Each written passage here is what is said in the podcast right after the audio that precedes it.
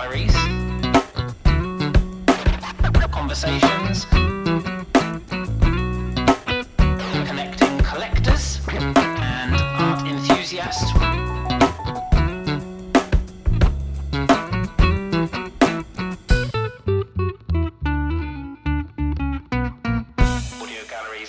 GM friends, it has been a while. Welcome to episode 20, 20 of Audio Galleries, a Rug Radio production. Thanks to the Rug Radio handle for joining in with us.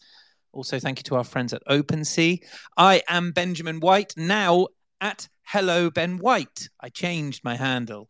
Uh, your host, and we are back from a seven week hiatus to bring you a string of amazing interviews starting today with artworks leading to our series one finale in November. If you have enjoyed the previous 19 episodes of Audio Galleries, things are about to get hot and spicy and exciting in this Audio Galleries kitchen. Very quick disclaimer for you all this is not uh, intended to and should not be treated as financial advice do your own research and stay safe in Web3. It is also a recorded spaces that will go on to become a published podcast. So please do consider this when requesting to speak during this episode because it will be published regardless. Can you all, once again, I'm just going to put it out there, retweet the pinned post and drop comments in the chat, bottom right. Um, also, let's keep it interactive. So, as of now, I will start bringing some people up. If you have anything insightful or humorous to add, please join in, raise a hand, be kind, be respectful. Any pinned tweets to the top is a boot down. Uh, and anyone who talks when hasn't been spoken to, also a boot down. Just laying it out there, being very, very clear with everyone. Episode 19, all those weeks ago, seems like a lifetime ago, with the wonderful Gavin Mealer. Thanks to those who joined us and minted Gavin's work, a wonderful young artist in the space. Uh, share of revenue for artists minting with audio galleries is now over $200,000, which is just incredible. For context, if you are new here, Audio Galleries is an art focused Web3 project working to connect emerging and established artists with a community of digital art collectors and enthusiasts.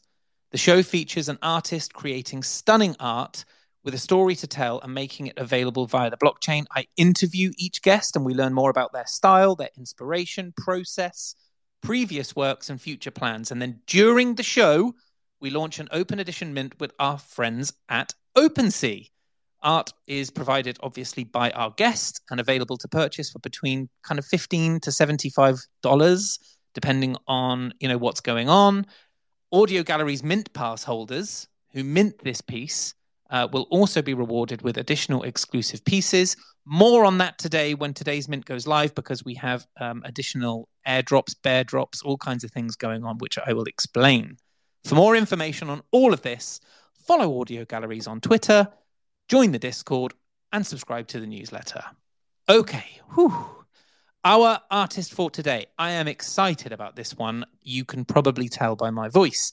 It's Stephen Bliss, a highly acclaimed artist, muralist, and illustrator who has cultivated an illustrious career spanning over three decades and three continents.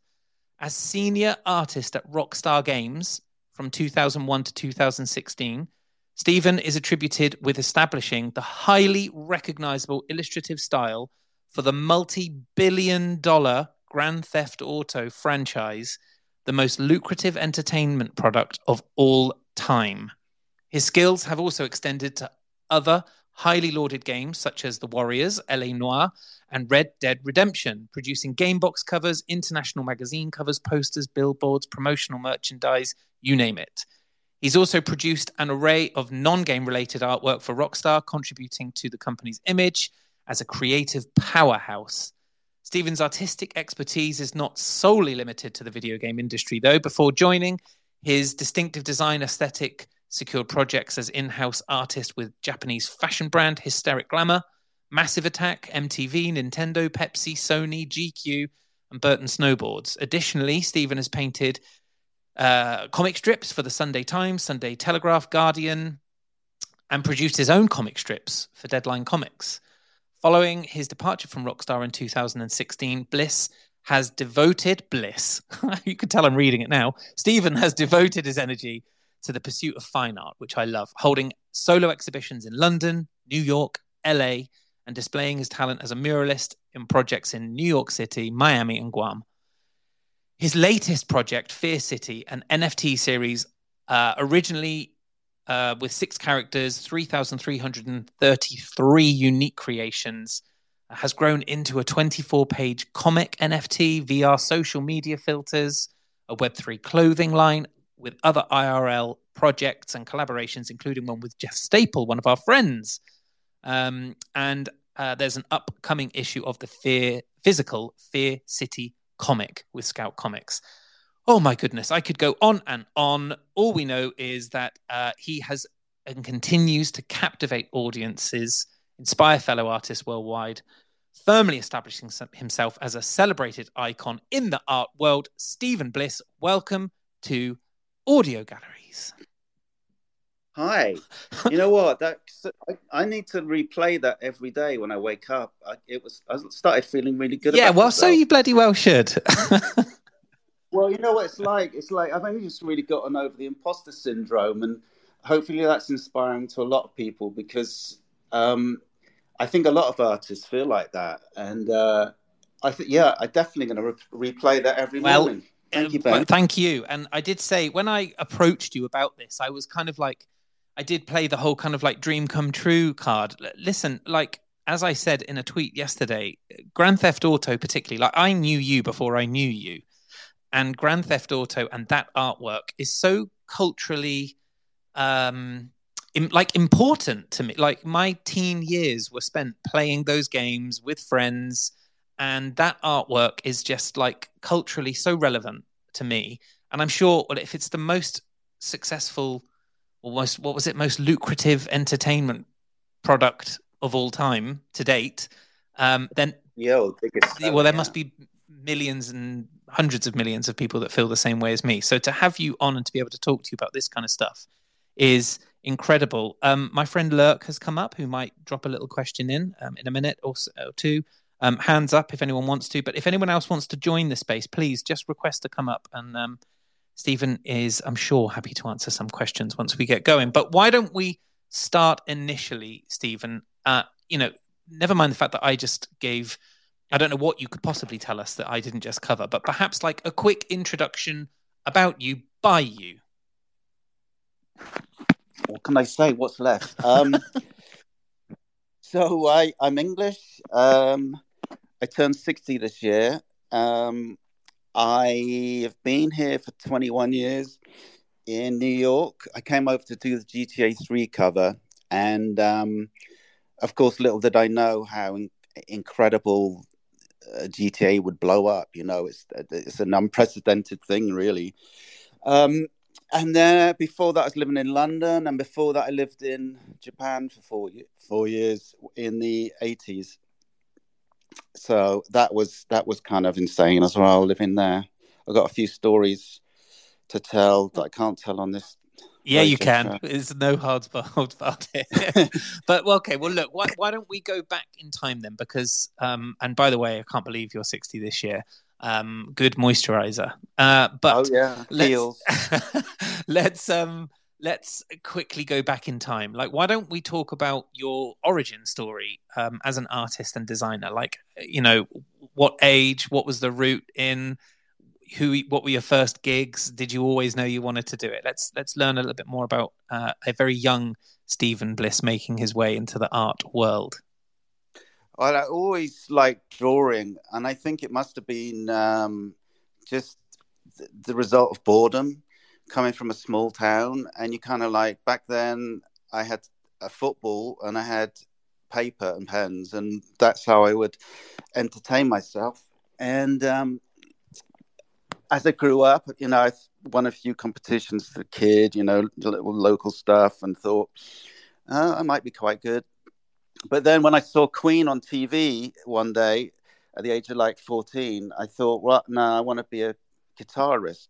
I want to be a pop star. so, uh, and then punk happened, and I didn't need to actually learn to play the guitar, which was a great combination. Um, but I was too you know, and had bands, and that's how I started doing graphics. People like Jamie Reid, um, Barney Bubbles, and those fantastic English punk designers back back in the day. You know, they made it look really not re- really easy, but it it really inspired pretty much a whole generation to make music and to make art. And uh, so I started off doing posters for my punk bands to advertise our gigs. Um, and that passion of for just creating stuff just exploded really you know um, and then i went to art college but i was an undisciplined guitarist and i was pretty shit and um, in fact i've been told now by the band that they used to turn my guitar off when i was on stage which was it was just quite unfair really what and you didn't know no, I had a suspicion. I thought I was just turned down a bit, but they'd switched me off. that is class. Oh, I love it. Um, yeah. So, so well, this is amazing, and, and, we'll talk a little bit about the the Rockstar gig shortly. I'm I'm e- I'm interested to understand a little bit more then about like maybe the art scene, mm, not not where you're from, uh, but the art scene that was around you then when you were growing up. Like tell me a little bit about what inspired you. You've spoken about punk music but what what inspired your uh, creative style i've always loved comics and that's that's still very much an influence so marvel like spider-man and the hulk when i was growing up i still have those comics from when i was a kid but that you know that whole kind of grand theft auto box style, the frames. I mean, that pretty much came from me copying Marvel comics when I was a kid, and that stuck with me. And you can see that influence in those covers. You know, GTA Three and Vice City. They're they're like comic book pages. Um, so very much comic books, and then people like Robert Crumb, Robert Williams, and all those psychedelic artists from the '60s they also made art make they made stuff look accessible again. So i would i would uh, copy that style and that stuck with me throughout uh, when i was working at hysteric glamour in japan. Um, what else nothing i mean i've never really been a huge fan of what you consider like art that you would see in a museum i've always mainly been into photographers and graphic designers and vintage posters, you know, um, European movie posters blow my mind because they, they seem to have nothing to do with the movie. They just look great, you know. Well, we'll get into that in a moment when we talk about the piece that's going live today, because that's certainly inspired from that side of things. I know that you you've just mentioned you like you you spent some time in Japan. What what was going on there then, and how has that fed into like your practice and and your artwork? Well, I've always been really embarrassed to say this, but I, I went over originally. I was uh, as a model to do fashion shows. I was six months out of art college. I'd moved from Brighton to London, and it was a kind of classic kind of thing of being discovered. My girlfriend, who was a model, was late to meet me, so I stormed into her agency, like asking where she was. And six months later, I was flying over to Japan to do fashion shows. So that was like a fantastic opportunity. And I came up, kind of gave up doing art for a while because the life being a model was such an easy way to earn money and a lot of fun. Uh, then after a while, I bought my portfolio over from London and started showing it around. And there was one opportunity at Comme des Garçons, which luckily, when I look back, didn't come through. But the Hysteric Glamour picked me up. They they really loved what I did, and there was one the head designer is called Nobuhiko Kitamura, who's a genius, and um, we just we just pretty much worked for three years together and didn't really go home very often. We would go back and watch movies, but uh, we it was in, it was a crazy like three days of working with no sleep. Then we'd have a bowl of cornflakes, go to sleep for a few hours, and then go back to the office. You know, um, Sounds so like that, glory days. yeah, glory days. I've been writing the book for a long time. I've got seven rejection letters from English publishers, uh, which I'm very proud of. Which I actually need to print those out and um, frame them. uh, but I actually like thought, no, don't do this. Don't write this until your son. You know, my son's 14 right now, and he doesn't need a role model with those stories out there. So uh, I'm going to wait Sure. till he's around 25. You know. Okay, and then he'll be proud. Uh, t- tell me then about the the Japanese culture uh, during that period, and and uh, what you were enjoying out there from a creative point of view. I mean, obviously, fashion sounds like it was the kind of the number one, but what what have you then pulled in, or what did that period of your career kind of like teach you? Well, I we were constantly being inspired by Robert Crumb and those psychedelic artists, always studying what they were doing and and emulating our versions of of that art form. We were very inspired by Andy Warhol and the whole factory scene, the whole attitude of the factory scene.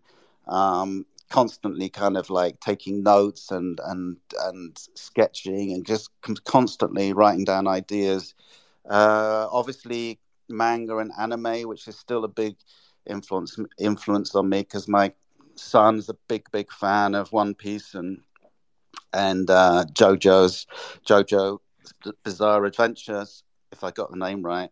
But it's great that he's turning me back on to anime, you know, because it's so weird and it's and it, the narratives are so different to uh, Western narratives. Over, here everything needs has to make sense and it has to follow a certain um, structure. But in japan it's more about kind of experience visual experience and that was very inspiring when i was there. There was you know such weird stuff i was watching that didn't necessarily make sense. I guess it was in the same way that eastern european poster art doesn't make sense. It's just visually in- incredible you know? Absolutely, and I love that, and uh, and I love how that. Uh, I I I get the feeling that some of that has has come into your rockstar days. I want to move on to that in a second. Before we get to there, though, let's talk about your artistic process itself. Like, how do you create? Are you a painter? Are you a digital artist? Are you a sketcher? Are you all of the above? Do you do you know sculpture? Like, what what's your practice look like?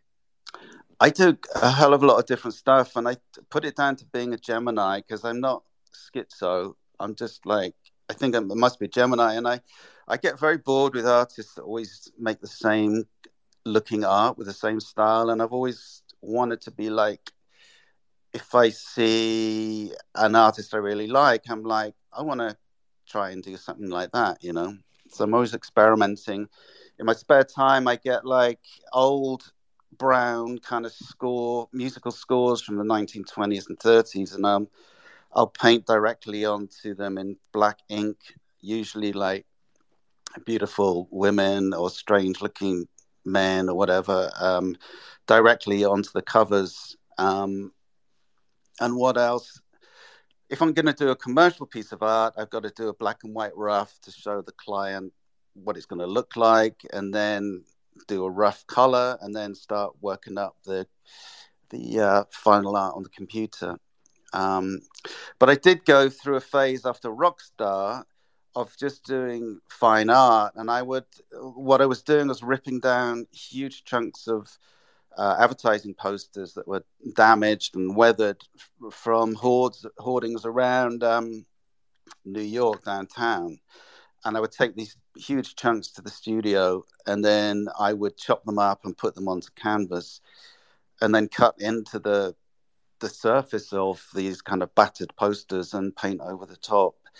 So I did that for about three years and had some good shows, um, which I may go back to. But after a while, I was kind of like, I got into NFTs, I guess.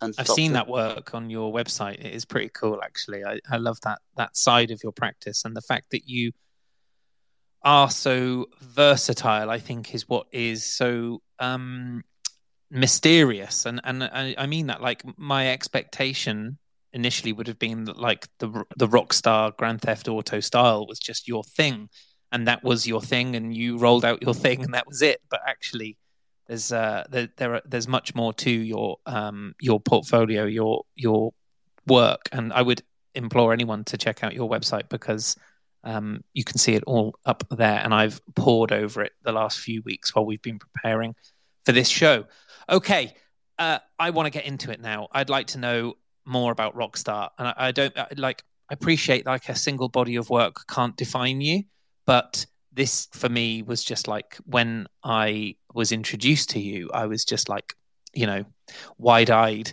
and uh, and full of enthusiasm. And so I would love to know a little bit if you can what you can share um, about like how the Rockstar gig came about, what it was like to create in that business uh, over such a long period of time, and how it felt when that franchise exploded the way it did. Yeah, the, having some versatility really helped me at Rockstar because I, you know, every time we did a new game, the brief was do something the same but different, and it didn't make a lot of sense to me for a while. Of course, it now does because you look back at all those covers. Um, you know they're Rockstar covers. Even if you didn't know who Rockstar was, you would know that they all belong to the same company, but the styles are very different. Um, and I love the progression of like the GTA 3 cover that was so much, you know, it had like three co- colors on the cover, maybe, and black. Mm. And slowly you build up to GTA 5, which was beautifully photographic, you know, which, and it kind of paralleled the quality, I guess, of the, the uh, games, you know. Yeah, like the progression of the games. But I feel those early ones, I keep getting the impression the early ones seem to be really popular. I don't, I'm not sure why, but they really resonate with people. I guess that we were really doing something very different back then in, in 2001. Everything was kind of very airbrushed um, and screenshots from games that were kind of airbrushed. And we came along. It was kind of like a punk thing. And I think Sam took a big risk on on releasing that cover because it was so different at the time um, just to have that very broken down monotone cover, you know. Made it uh, like iconic though, right? And and you know, in the middle of that, you had the Vice City kind of like Miami pastel color, white suits, uh, Lamborghinis. I remember, I remember the character names, but like, I think I, I, agree with you. I think it was absolutely the fact that what you were creating there when it came to like console games because these games weren't online games at the time 2001 you were still buying a, a, yeah. a disc and playing it on your own um, or with friends who were in the room and it was just so immersive for the first time ever you felt like you were being transported into a world into a metaverse in a sense like i remember when san andreas came out and the idea that you could spend 45 minutes walk you know driving from one side of the game to the other side of the game without actually having to do anything was just mind blowing, and I, and I think that that gameplay difference or differential, it, you know, totally came across also in the artwork and and the storyline, the narratives that were being created. Um, were you briefed on characters, or did you work with them to create the characters? No, they they gave me briefs of all the characters. The the iconic women weren't. They were kind of like something that I came up with, and they became the you know the front icons of the games really. And they, I don't think. I mean, Misty was in GTA Three. She was the first iconic woman, and then you have Martini Girl. She wasn't in in Vice City. Then you had um, who was the next one? Oh yeah, my ex-wife, GTA Four, the uh, lollipop girl. That was my ex-wife. Just a quick weird story. A day I got married, we were driving to the reception and there was a poster of me who was you know i was posing for the Niko Bellic uh, iconic picture of, of you know the one where he's staring in the eyes and punching his own hand kind of gripping his own gloved hand there was a poster of me modeling that one and then next to that was my wife sucking on a lollipop and then she was she was on like that big Bowery billboard big po- you know billboard of her and it was kind of like very very surreal. Um, so anyway, my point well, being was that the women were not part of the games, I don't think, but the uh, all the other characters were. They were. I was briefed on who they should be. Amazing. Um, I, uh, I so when it when it exploded the way it did, like what was it like working with that team? Was it always remote? Were you in the offices with them? Like what what was the what was that like? Because it must have been really uplifting to know that you are now part of something that was just exploding in the space. Yeah, um, it was pretty amazing. It was very hard work, and Rockstar are famous for um, their work environment. And and you know, I personally, I I loved it. I didn't mind doing long hours. I mean, I I think I worked longer hours in Japan, and I've always been a complete complete workaholic. So we were like our own little community, uh, just uh, completely immersed in the rock star world. Um, but it was a very strange environment sometimes because you'd occasionally we'd have like uh, guys with security guards with guns on the door because people had threatened to come and kill us all. You know, there's one guy who thought he was Niko from GTA 4 and that we had ripped him off and he was going to come in and kill us because he, he, he wanted some money for us stealing his his personality, which which was weird because of wow. course, kind of like Lindsay Lohan suing us for that uh, famous uh, the painting of the girl being arrested where the cop by the car, like it's nothing to do with her, you know. Yeah. Did uh, were there any um, come back from like there were some real characters in in a few of the games that were like uh, the lawyer who was clearly based on Sean Penn in Carlito's Way and uh, and there's a, there's a few others where you look at the character and you're like I recognize that character like were there ever any uh, was there ever any kind of like pushback in that sense or or you know was it fairly kind of like you know was it giggled at by people in the industry I don't think there was any pushback at all. I mean, they they um, employed a lot of famous people. I think the first company to um, consciously employ famous people to do voiceovers, and some of those characters looked like the real actors.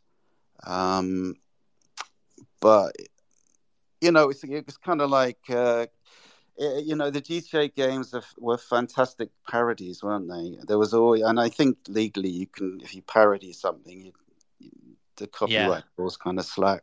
Amazing. I remember those uh, those soundtracks too, like the radio stations in the vehicles you could drive around, and like I still listen to those soundtracks on YouTube sometimes. Like I listen to uh, some of the radio stations just because that, that I you know I must have listened to them for hours on end when I was playing the game, and so there's something comforting about it. Um, Stephen, uh, I'm so grateful for you going into that. I don't want to just keep on going with the Rockstar thing, but I, I'm really grateful for you actually taking the time to go in depth on it. I know, you know, it must sometimes be quite frustrating uh, that people want to know so much about that, and there's so much more to you. Um, I do have a little announcement though, and that is.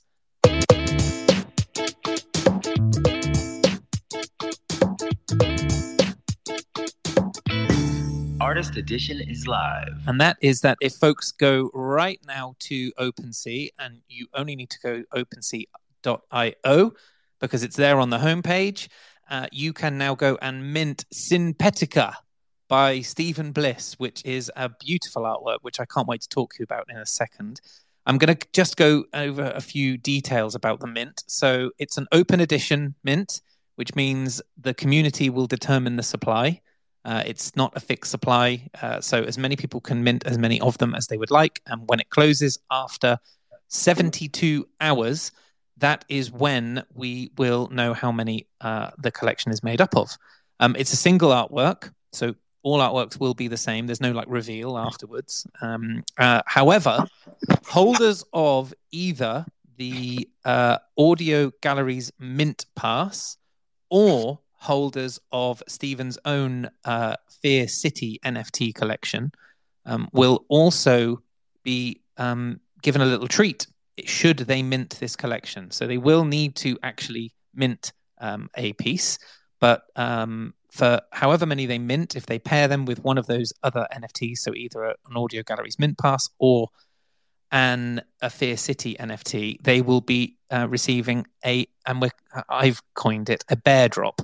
Um, they'll be airdropped. There's one of three artworks that Stephen has created, which are these wonderful bear characters that are from the Fear City universe. Um, so if you mint one of them and you own one other, then you can uh, you'll receive one of those bears. If you own two and two, that's two. If you own three and three, three, you'll get all three artworks. I'll make sure of it. If you own like six and you meant six, then you'll get like two of each, if you know what I mean. Like I'll work it through very carefully so that people will receive an even amount. You won't just receive three of the same artwork. I'll make sure that it's all spread out. But there are three wonderful airdrops um, and this main piece. So before we get into that, um, 72 hours from now, which means it closes today's Thursday, so Friday, Saturday, Sunday evening. Um, so you have plenty of time to do it, and the price is 0.022 Ethereum. It's minting right now. Um, thank you to our friends at OpenSea for all of your support getting this live. And also, thank you for hosting it on the homepage banner. Really, really amazing and very lucrative real estate in the world of NFTs right now, I can tell you. And I'm very, very grateful. And it's great to see so many people already out there purchasing. We're at 160 already minted, which wow. is fab- fabulous. That's yeah. Good. I know, amazing. Um, uh, so, Stephen, it is a really, really cool artwork, Synpetica. Why don't you give us a little bit of an overview of it and maybe some of the inspiration behind it? Because I'm sure uh, people would love to hear about that. It's, um, I've always, this might sound a bit arrogant, but I've always set out in, in when I started in NF3, NFTs, you know, Web3 two years ago to do the best art there is in Web3. And I've been kind of like, pissed off that no one is actually well not enough people have seen the art in the past two years and kind of reacted as strongly as i want them to so with this poster it's kind of i call it a poster because it's not a pfp it's it's a piece of art that you can put on your wall on a screen and just have there you know like a poster permanently it's i wanted to make it the most detailed piece i've done in the past two years um, it's a lot of intricate little things going on. It's based on the same kind of James Bond vibe of a classic action movie from the 70s.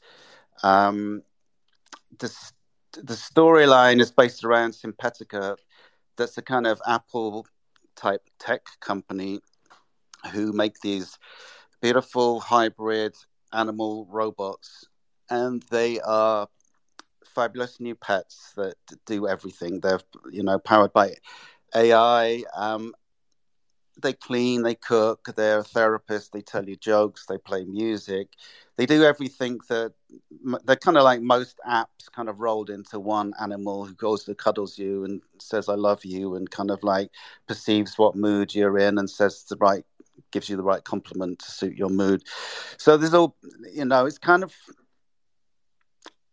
but of course, what's going to go wrong is they're programmed to destroy Fear City at some point.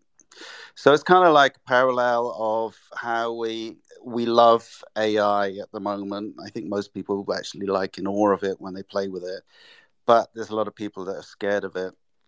I don't believe it will destroy AI will destroy us because I kind of think robots are pretty crap. Um, they're limited. they might get better, but I don't think so. They, they, they'll, they'll never be as good as humans. But any, um, so that's the that's the basis of the poster. An evil tech company out to destroy us with AI.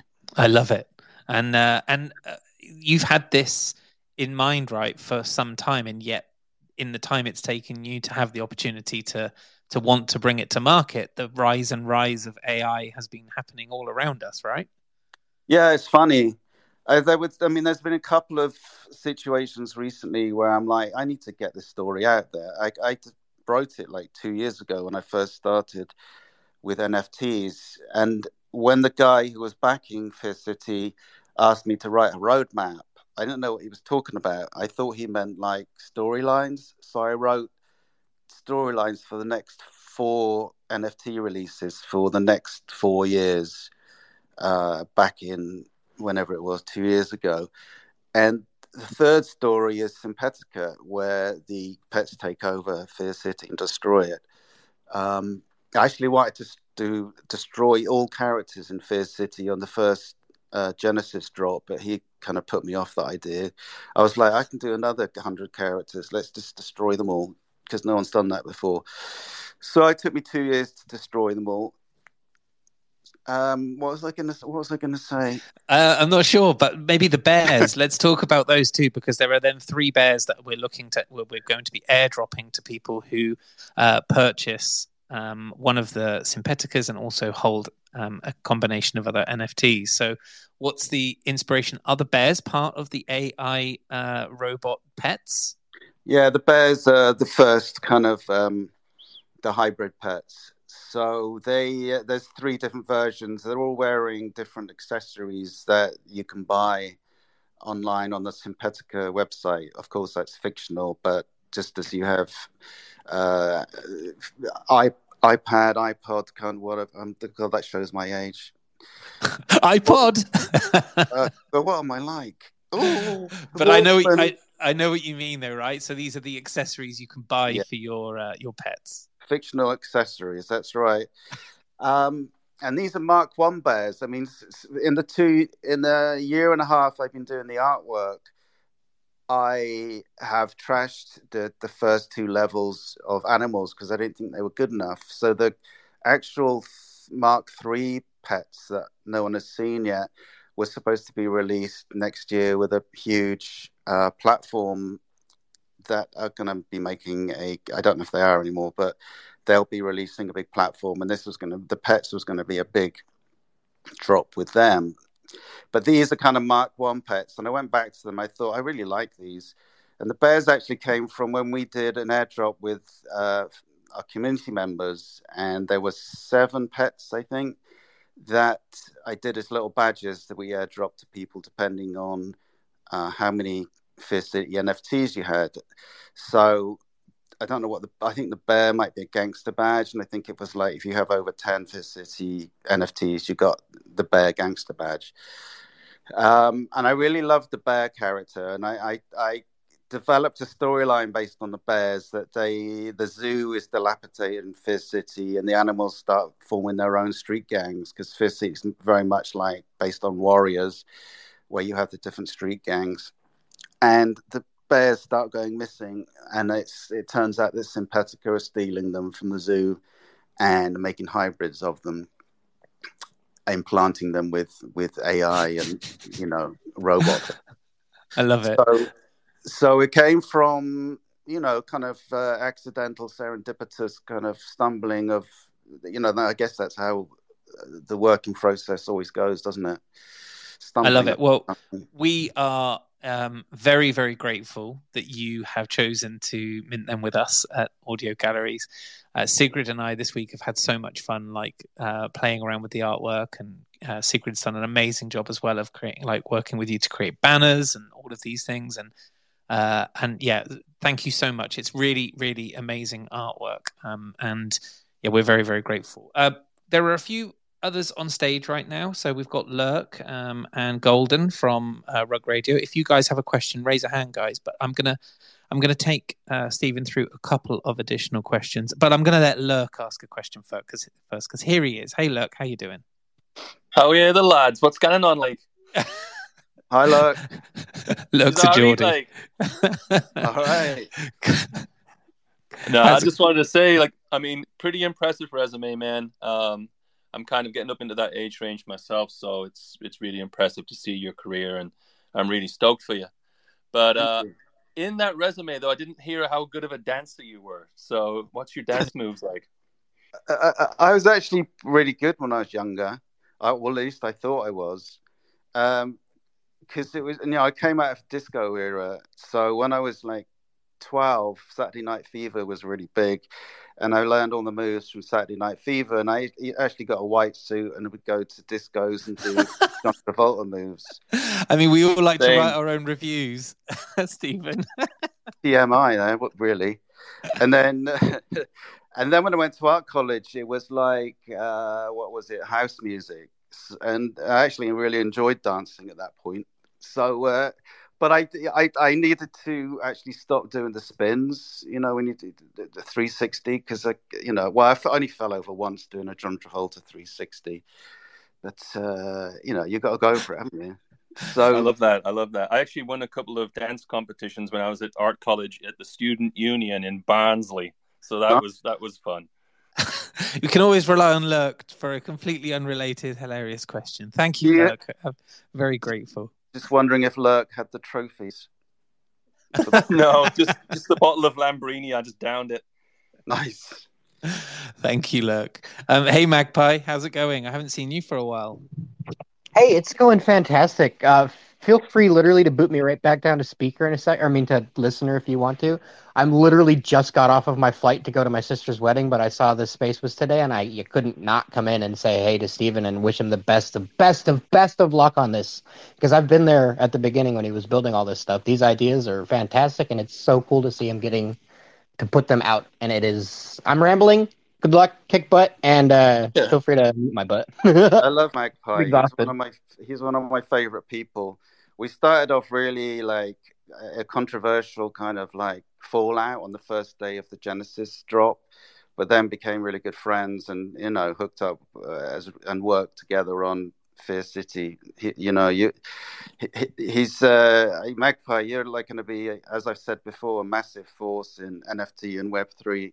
If you're not already, which I think you are, but you're going to be is. like a Gary That's- V one day. Damn. That's incredibly kind. Um, I, I, I'm not here at all to do any of my shit. Like, literally, I'm doing interesting stuff, which is not for this audio file, but just seriously, keep kicking butt out there, Steven. And I wanted to say, before my exhausted brain reminds myself not to, I've got posters of you signed up on my bedroom. I've been doing this since before it was cool. So get out there and mint this stuff, guys. It's really cool. Thank you, Yeah. Magpie. That's amazing. Thanks. Um, Magpie. Really, really appreciate it. I've I've got a couple of questions. We've got 15 more minutes, Stephen, if that's all right with you. So, Uh-huh. um, one of them that I've got is I'm going to take it take the level down a little bit again, and uh, I'm going to get um, you know, we're going to get we're going to get personal and we're going to connect here. But I I want to know like what being an artist, a creative, um, means to you, and and what it means to you to kind of like build uh, a legacy with um, with a fan base. Mm. Well, I, it's a constant struggle, to be honest. Um, I obviously am grateful that I can spend my days making art, and a lot of the time I'm making art for myself, which is difficult to finance, but I seem to be doing it and have been doing it for many years, and I need to appreciate that. But it's a struggle. Um, and to be honest, if I was a lecturer at a college, the, the, yeah, I'd probably survive one day at college as a as a teacher because I would tell everyone to leave and not. if you like, all right, I'll change that. I would say if you're not going to work your ass off, if you're not going to be completely and utterly 200% committed and be prepared to make sacrifices and work really, really hard, you should leave right now and save your parents some tuition money. And then just get the slackers out because it's hard work. I love that. And I think that ethic is really, really like apparent in pretty much every single artist that we've had come up on audio galleries. Like the work ethic, the I'm not going to say struggle, although sometimes struggle, but just the uh, the single-minded determination to turn up every day, even when they're on their own, and keep creating and keep plugging away um, is something that just comes through in artists who are making great shit and it comes through so clearly every single time. It's been like the one common denominator that we've had all the way through the series. So um, i love that and uh, I- i'm really um, yeah I'm, I'm i'm not surprised at all stephen It's, uh, it's a strange existence because, on the one hand, without getting dramatic, art for me sometimes has been a salvation. Um, when, I mean, I can completely immerse myself in work and love doing it and not have to, and kind of like to the point where I'm cut off from friends and I don't date. Haven't dated for 10 years since I got divorced. And it's kind of like, I'm happy with that because I do my work, I create, I look after my son, and it's kind of like it's it's that's what I do. I make art, and I make a lot of art, and maybe I I make, I work too much, you know. But on the other hand, it's like I with this poster, I feel it's good enough. I like it. I love that that image, and when I look at it, it strikes me like wow, that's actually really good. But I can't say that for all of my work. In fact, I, I mean, I'll work for weeks and weeks and scrap versions, fully painted versions, just because it doesn't hit me in the face. If something doesn't give me a gut punch that I do, I'm kind of like, right, I'm going for the gut punch, you know. Um, yeah. So it's it's really really like a conflicted existence, which is why I think it's it's uh, a challenge to be an artist and why they end up killing themselves. Well, uh, I um I I'm not going to say I can relate, but Lurk, do you do you feel the same? Because I know Lurk is a wonderful illustrator and, and artist, uh, Stephen. You should check his work out. Oh, yeah? But look, do you, yeah, look, do you have the same the same feeling? Yeah, I mean, I, I, I don't know what I'm gonna. I'm painting right now. Like I just fucking work, man. I, I grew up working. I'll always work, and I'll probably fucking die with a paintbrush in my hand, to be honest. I love that. Um, Golden, I don't know. You've come up from Rug Radio. So pleased to have you up. I don't know if there was anything you wanted to add. Um, I'm going to ask my uh, final question in a moment, but if there was anything, by all means, unmute yourself and, and say hello. Um, hello, hello, everybody. I'm, I am just enjoying this conversation, and and uh, that that was a very funny sentiment from the artist there at the end. Um, I I am curious about your your involvement with our our Web three and NFT digital space here compared to traditional markets and promoting something that you might have created with those markets. Like, how has your experience been so far? I know it's new, it's fresh, and probably a lot different than normal, but how how would you compare or just how has it been overall, like your experience dealing with all of this? Uh, I don't want to be negative again after after what talking about being an artist, but it's been a, it's been a struggle Web three, and, and I think there's not one person in Web three that wouldn't agree with that. I think everyone say it's it's it's a very difficult space to work in. Um, we're definitely not in the glory days at the moment. Um, the only positive thing I can say about the bear market is the fact that I've been able to develop uh, Fear City under the radar. Uh, and when the market comes back, or if the market comes back, I'll have this fully beefed out IP ready to, uh, you know, ready to go. Because, um, you know, I have ambitions for this to cross over into Web three, it has to cross into Web three and into movies and games and TV shows, uh, merchandise, toys. If I don't aspire to that and try and achieve that Web two kind of uh, regular um, outlets for cartoons, then it's kind of a bit pointless because Web three right now, as we know, is is kind of uh, it's it seems to be sinking, and I and I hope that I'm wrong. I'm hoping it comes back. I hope the glory days return. You know, um, I've had a lot of personal experiences with um, falling out with backers, um, falling out with people, and like tech going wrong with both both of my previous drops. You know, two hours where people couldn't buy the NFTs because the tech was shit.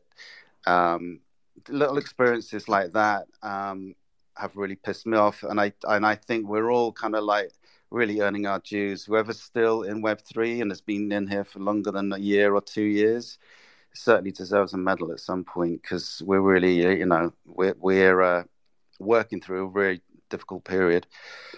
I don't know if you would agree. It's definitely not unicorn and rainbows, is it?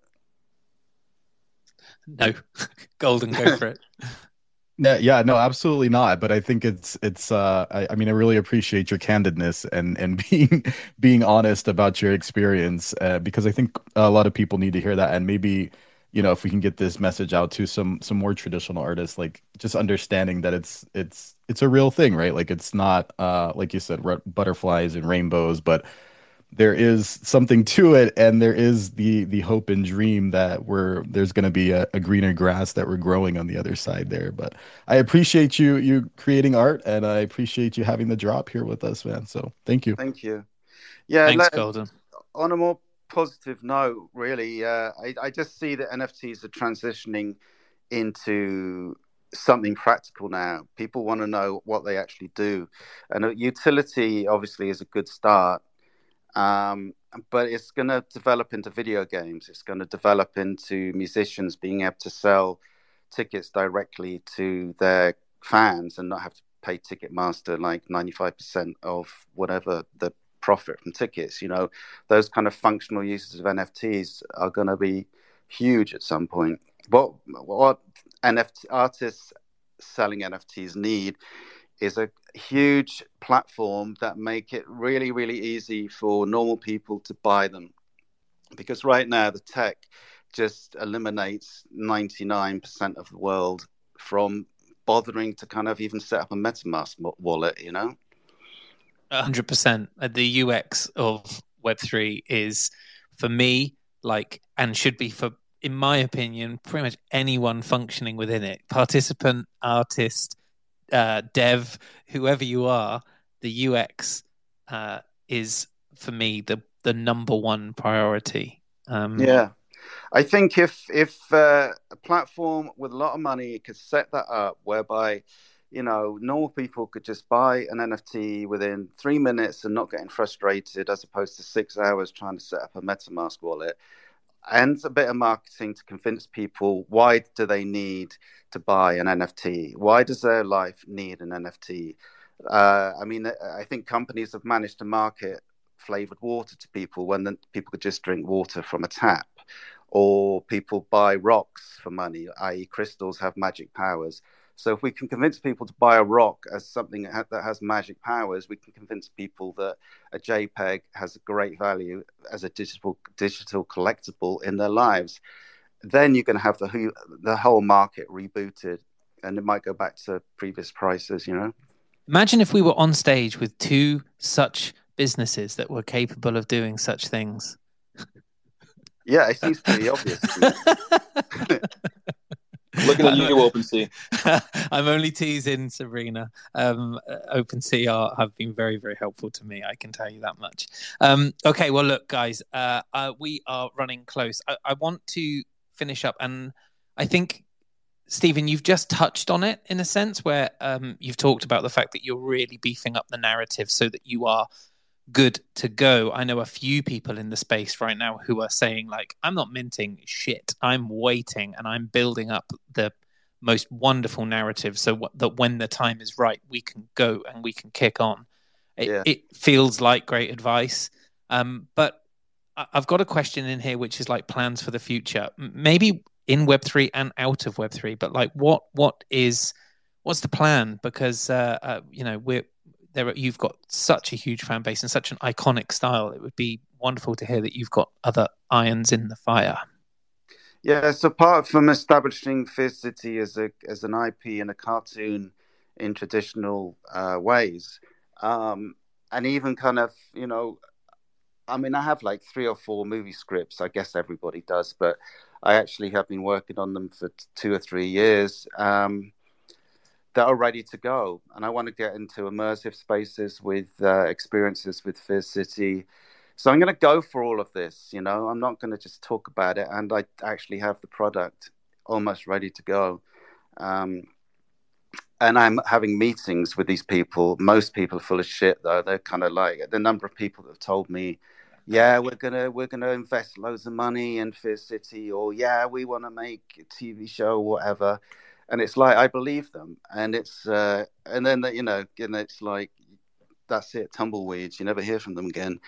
So I'm going to make all that real with Fear City. That has to be number one.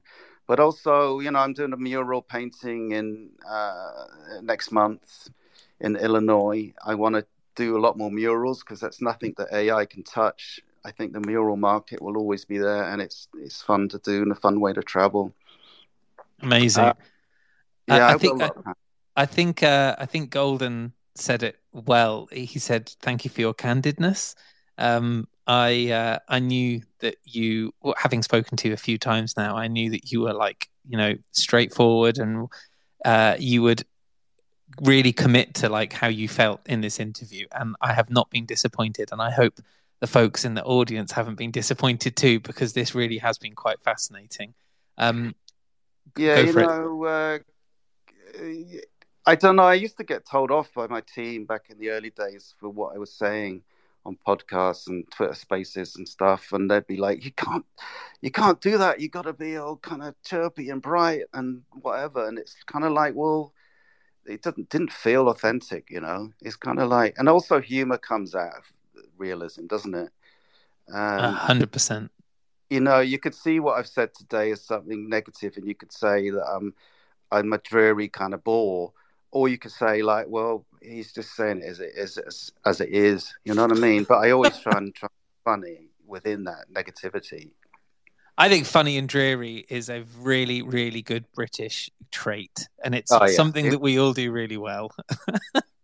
yeah, I love I love the English. I really always love hanging out with English people because they're just so funny and they love swearing as well. Yeah. Well, on that, uh, I'm going to wrap it there. It has been absolutely fantastic to speak with you. I want to thank the people at OpenSea. I want to thank the people at Rug Radio. Um, thank you to my colleague Sigrid, uh, who is there behind the Audio Galleries account. Also, do an amazing job of helping to market and uh, and a wonderful co-founder with me of Audio Galleries, Stephen. I don't know if there's any final words you wanted to say, but I just want to say to you, really, this has been a bit of a dream come true in terms of being able to work with and to uh, do something cool with someone who I appreciate so much and whose work I hold in such high regard. So thank you very much for agreeing to join us. Um, I'm really, really delighted with that. Anything yeah. from you? Yeah, thank you for having me on. I appreciate you giving me this opportunity, and thank you, Sigrid, for helping. And I also want to show, you know, say that OpenSea, I'm very grateful for their help with this drop uh, and for putting us on the front page. I'm really happy about that. So, you know, thanks for all your hard work, Ben, and for having me on. Amazing. Um, so, people, there are now, I don't know, 20, uh, 71 and a half hours, sorry, left to, to mint. If you go to opensea.io right now, it's on the homepage there. You can check it out. Um, it will drop down into the notable collections soon enough, um, and uh, and you can also go to the uh, Audio Galleries Discord, and it's in official links. 0.022 Ethereum, um, and there are up to 262 already, which is amazing. Thank you so much to everyone who's minting. Um, and then we've obviously got that wonderful bear drop afterwards where we've got those characters. And on that note, uh, I want to say thank you to everyone and GM. Uh, and it's uh, Synpetica, and we've got Pets by uh, Porno for Pyros, uh, a great uh, track choice, Stephen. Thank you. I'm going to play everyone out. But GM to all, have a wonderful uh, evening, great Friday, wonderful weekend. And we'll catch you all again next week where we have the wonderful uh, Ricardo Cavolo. Uh, who will be joining us, and he's up in the audience right now um, for a generative edition, and I'm really, really also looking forward to that. So, thanks everyone. Appreciate your patience this last six, seven weeks. It's great to be back. Thank you for all your support, and we will see you very soon.